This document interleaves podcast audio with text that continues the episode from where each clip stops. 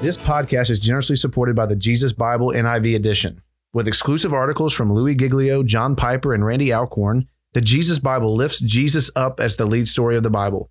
It is available as a full study Bible as well as available as individual Bible journals. Find out more at www.thejesusbible.com. Want to learn how to interpret and teach the entire Bible in a way that is Christ centered and clear? Learn with us here on the Christ Centered and Clear podcast.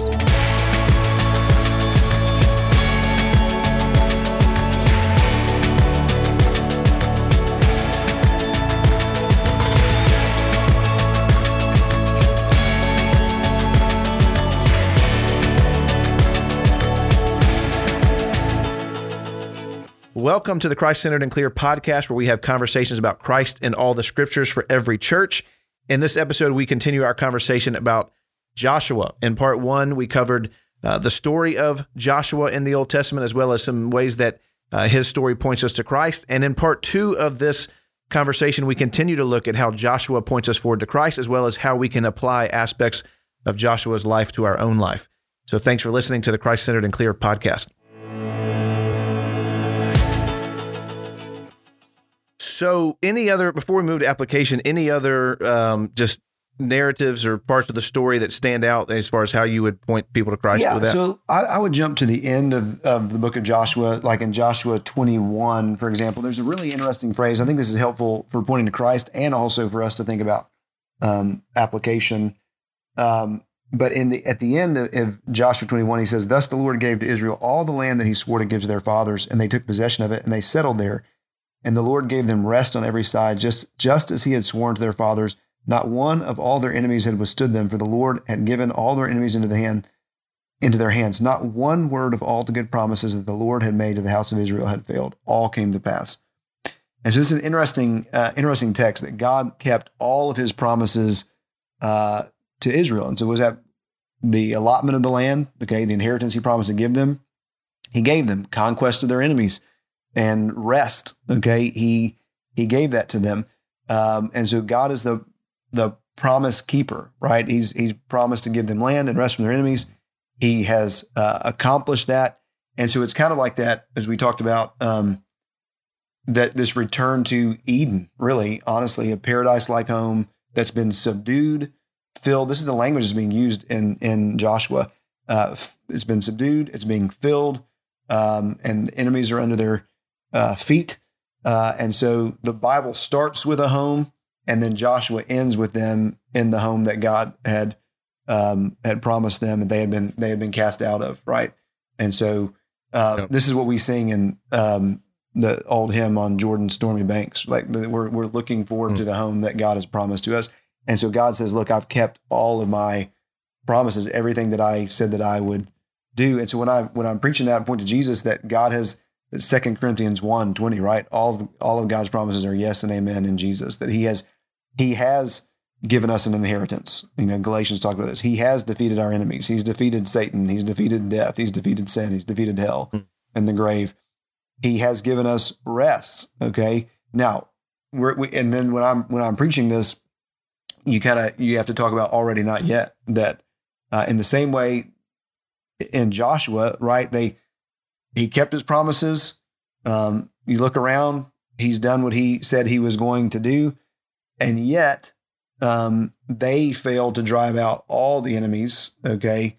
Um, and so that that's the same for us. Life in a fallen world is uh, we have that down payment on the promises that God has given to us, but we don't yet have the full reality of those things.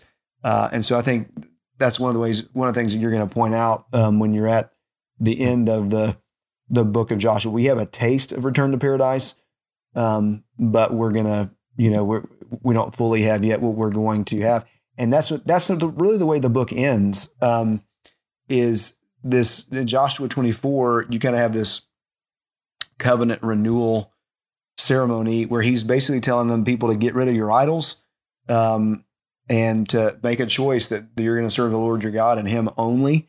Um, and that's, hmm. you know, if you're preaching that, you're going to obviously talk about idolatry and the things that we put in God's place. but he's he's asking them to give this exclusive devotion uh, to the Lord, and then he, he he basically retells the salvation history. Here's what God has done for you. Um, what did those gods ever do for you? The ones that you used to serve, um, and yet um, he then tells them, "Look, there's coming a day when you're not you're not going to keep the promise you've made. You're going to be uh, driven out of the land." Um, but God is going to keep his but God is going to keep his promise to his people, and um, um, he's going to he's going to bring them back. And so uh, in Joshua 24, you know, you're really you're really talking about uh, exclusive devotion to the Lord, and that we're we're called to have Him and no no rivals uh, in His in His place. You're, you know, uh, loyalty, um, and then they're gonna they're gonna fail, but God's God's going to keep His His promise to Israel. What about uh, so? Let's move to application then. What are some ways that you would apply um, the life of Joshua to your your folks? Yeah, so so in the in the story of um, Jericho, you know, you've got uh, one, the the first thing is again that that idea of judgment. God is holy; um, He cannot allow sin to go unpunished. The wages of sin is death, and um, you know, j- just setting up in in a human in human categories a judge who allowed guilty people to go unpunished, we would think of that as a scandal, and uh, we Right. we would be outraged by it. Um, eh, I mean, we're outraged when a referee makes a bad call. yes, especially if it's our team. It, it, it is. It's amazing. We want we want justice when it's when it's uh, the other team, and we want grace when it's our team. I, I, I was um, remember texting with some friends during a football game, like a, a friend who's a, a a fan of the Green Bay Packers, which is just uh, you know outrageous, Oh, and um, and it's like, hey, that was pass interference. Y'all y'all got away with it, and he's like, well, I don't care. We got away with it. You know, so, so it's amazing. You know, amazing when we want grace when it's our team, we want justice when it's the other team.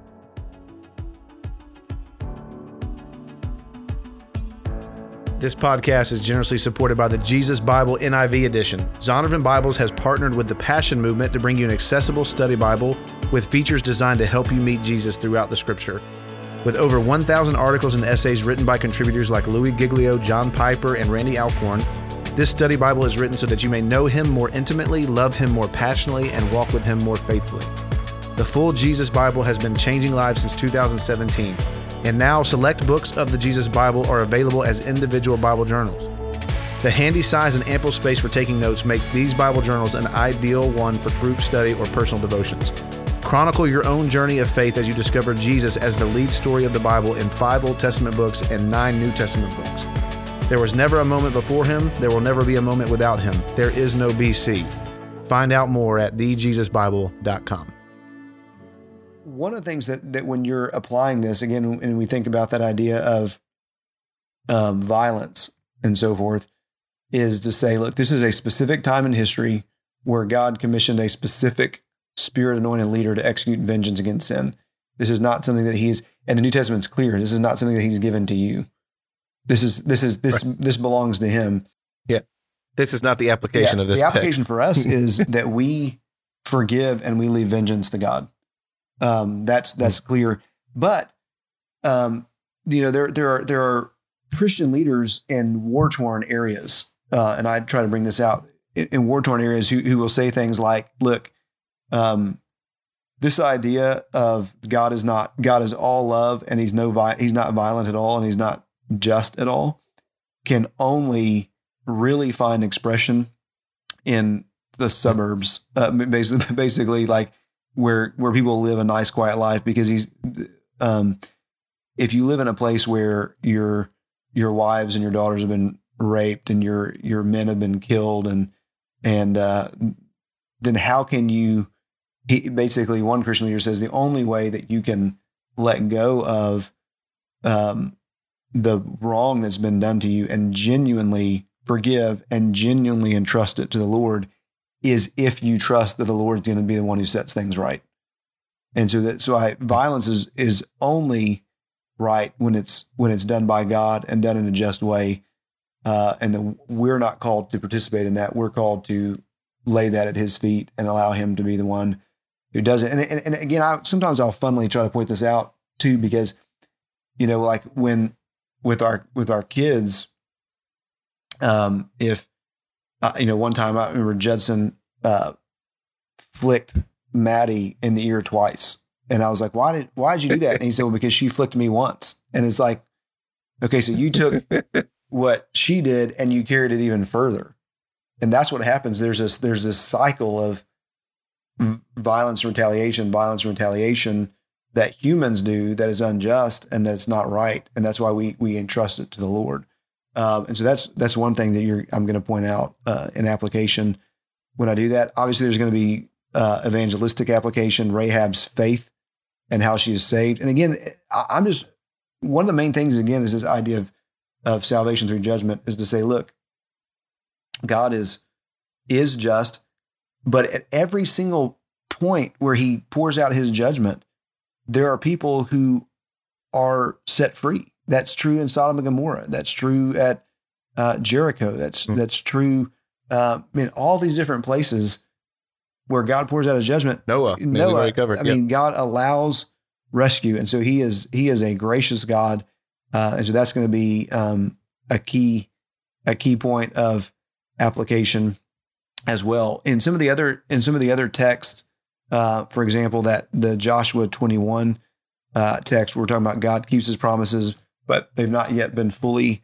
fulfilled. I'm going to talk about you know, living in that in between time. And and one of the challenges that Christians have a lot a lot of times that I've seen is um is this is that this idea of well, if God is really for me, then why is my life going the way that it is now? And how how can I the way I put it is is, is how can I um, keep the faith when Christianity doesn't seem to work? And um, and so you're you've got to come in and say, look, it is working look at all these things that he's given you. Uh, look at all these things that, that you have, but it's but they're just a foretaste of glory divine, right? And so you've got to you've got to hold on to faith in the in the already before the not yet. Uh, and then Joshua 24, what is it that you're putting in the place of the Lord? Uh, in that sermon, I kind of set up as a joke, like you know, people who have uh, there are people who have like exclusive brand devotion, right? And so you have like, there's a specific pizza I like, and I don't, I think everything else is trash. There's a specific airline I like. I think all of the other ones are awful. There's a specific, you know, there's, there's Apple people, and then there's, uh, you know, uh, Android people. And there's, there's people who want, right. and, and there's, there's Coke people. And for whatever reason, there are some Pepsi people. Um, Pepsi's awful. I mean, when when the waiter says it's Pepsi, okay, I would say it's it's acceptable. Yeah, basically. I, but I, no, at this point, I don't even, I don't even get it. Like I, I just get water. Um, yeah. And so, so we, so we, we can give exclusive devotion to brands and we won't settle for second best, but, but then we divide our allegiance when it comes to the Lord and, uh, mm. you know, the one who's given us everything. And so that, it doesn't make any sense. And that it doesn't make any sense as you think about all that he has, he has done for us. And so, uh, we need to give exclusive uh, devotion to the Lord. And then the last thing I would say, just uh, in terms of application, is um, that when you think about the conquest that God pours out, again, we come back to this idea of violence.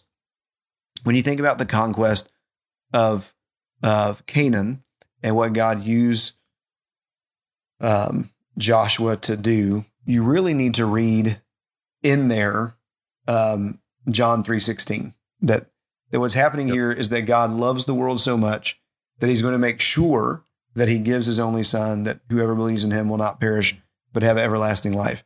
If Israel had not defeated the Canaanites, then the Canaanites would have eventually defeated Israel.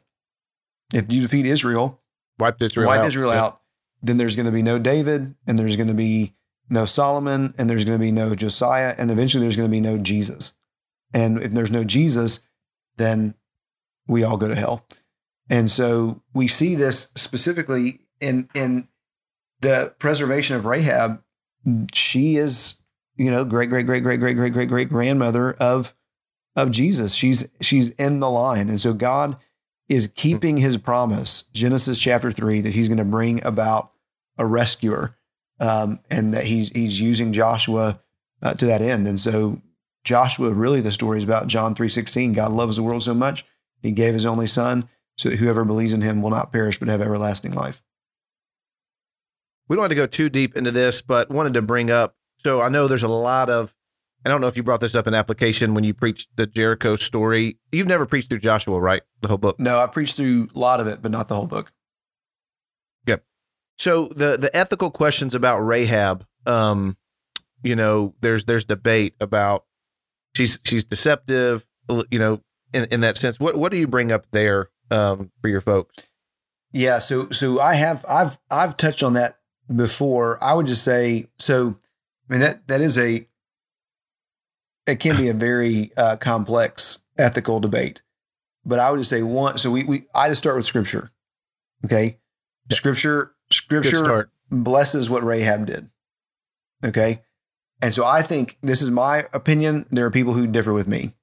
I think I I think that God is not upset with her for deceiving the king's men who come and for hiding the men away. In the same way that I don't think, um, you know, the stories in the Holocaust where uh, people hid Jews and, and lied to the Nazis. I, I think, I think, I, I, I believe the Bible teaches something that these terms, you know, hierarchicalism or graded absolutism or whatever, that when two commands of God come into conflict, there are some that are higher valued than others. And so I think preserving life in that moment is more important than telling the truth. And so Rahab did the right thing. In the same way that I think you see in Daniel chapter 3, Daniel chapter 6, Acts chapter 4, you are called to obey the government we are called to obey governing authorities. But if a governing authority is asking you to disobey God, then you choose God. That's the higher value is to choose God. So when Shadrach, Meshach, and Abednego are told to bow down um, to the golden statue, they have an ethical responsibility not to obey the government at that point, but to practice civil disobedience, not in a in a you know in your face arrogant kind of way, but they are called to say, look, we're not we're not going to do that. Daniel called to pray to the king. He's going to say, look, I'm not going to do that. I'm praying to the Lord only. Acts 4, the disciples are told, don't preach in this name anymore. And they say, listen, y'all, you know, you judge whether that's right. We're, we're going to keep proclaiming uh, the name of Jesus. And so when two of these things come into conflict, there is a graded or a hierarchical uh, value that's that's better. And so I think um, that's why Rahab does the right thing in hiding them away, preserving their life, and um, and so it's not it's not a sin in that in that moment. Now, it's not not not to be used when I whenever I've walked through this with my people. It's not to be used as an excuse for sin because those are rare those are rare instances where these things clash like that. Right. And so, and it's not it's not it's not to say anything the government does that I don't like that I just I right. go against it. You know, that's right. not that's not what's happening. This podcast is sponsored by the Pillar Network. If you're the pastor of a revitalization or a replant seeking to lead your church towards healthy Baptist ecclesiology, you should consider the Pillar Network. Learn more about their DNA and what partnership looks like by visiting thepillarnetwork.com. Again, thepillarnetwork.com.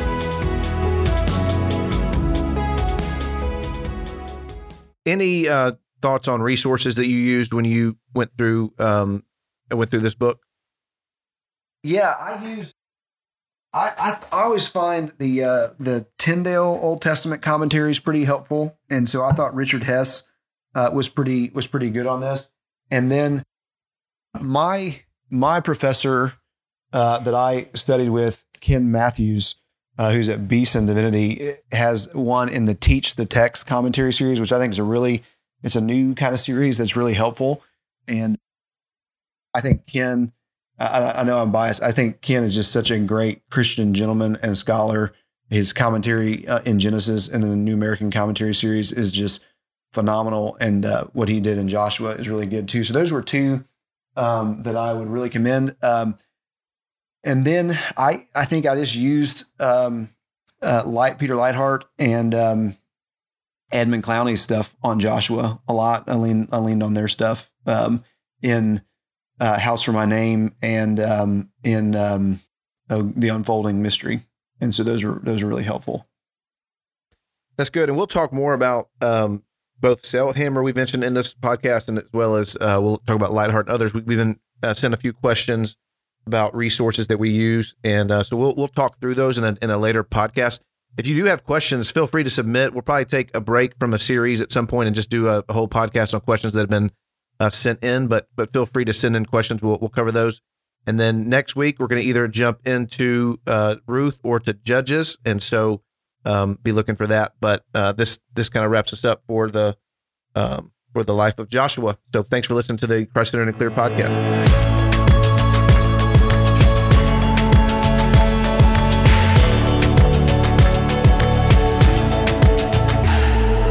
You for listening to the Christ Centered and Clear podcast. If you have questions or topics or text you would like us to consider for future podcasts, please contact us at christcenteredandclear at gmail.com and please visit us at christcenteredandclear.com for more resources.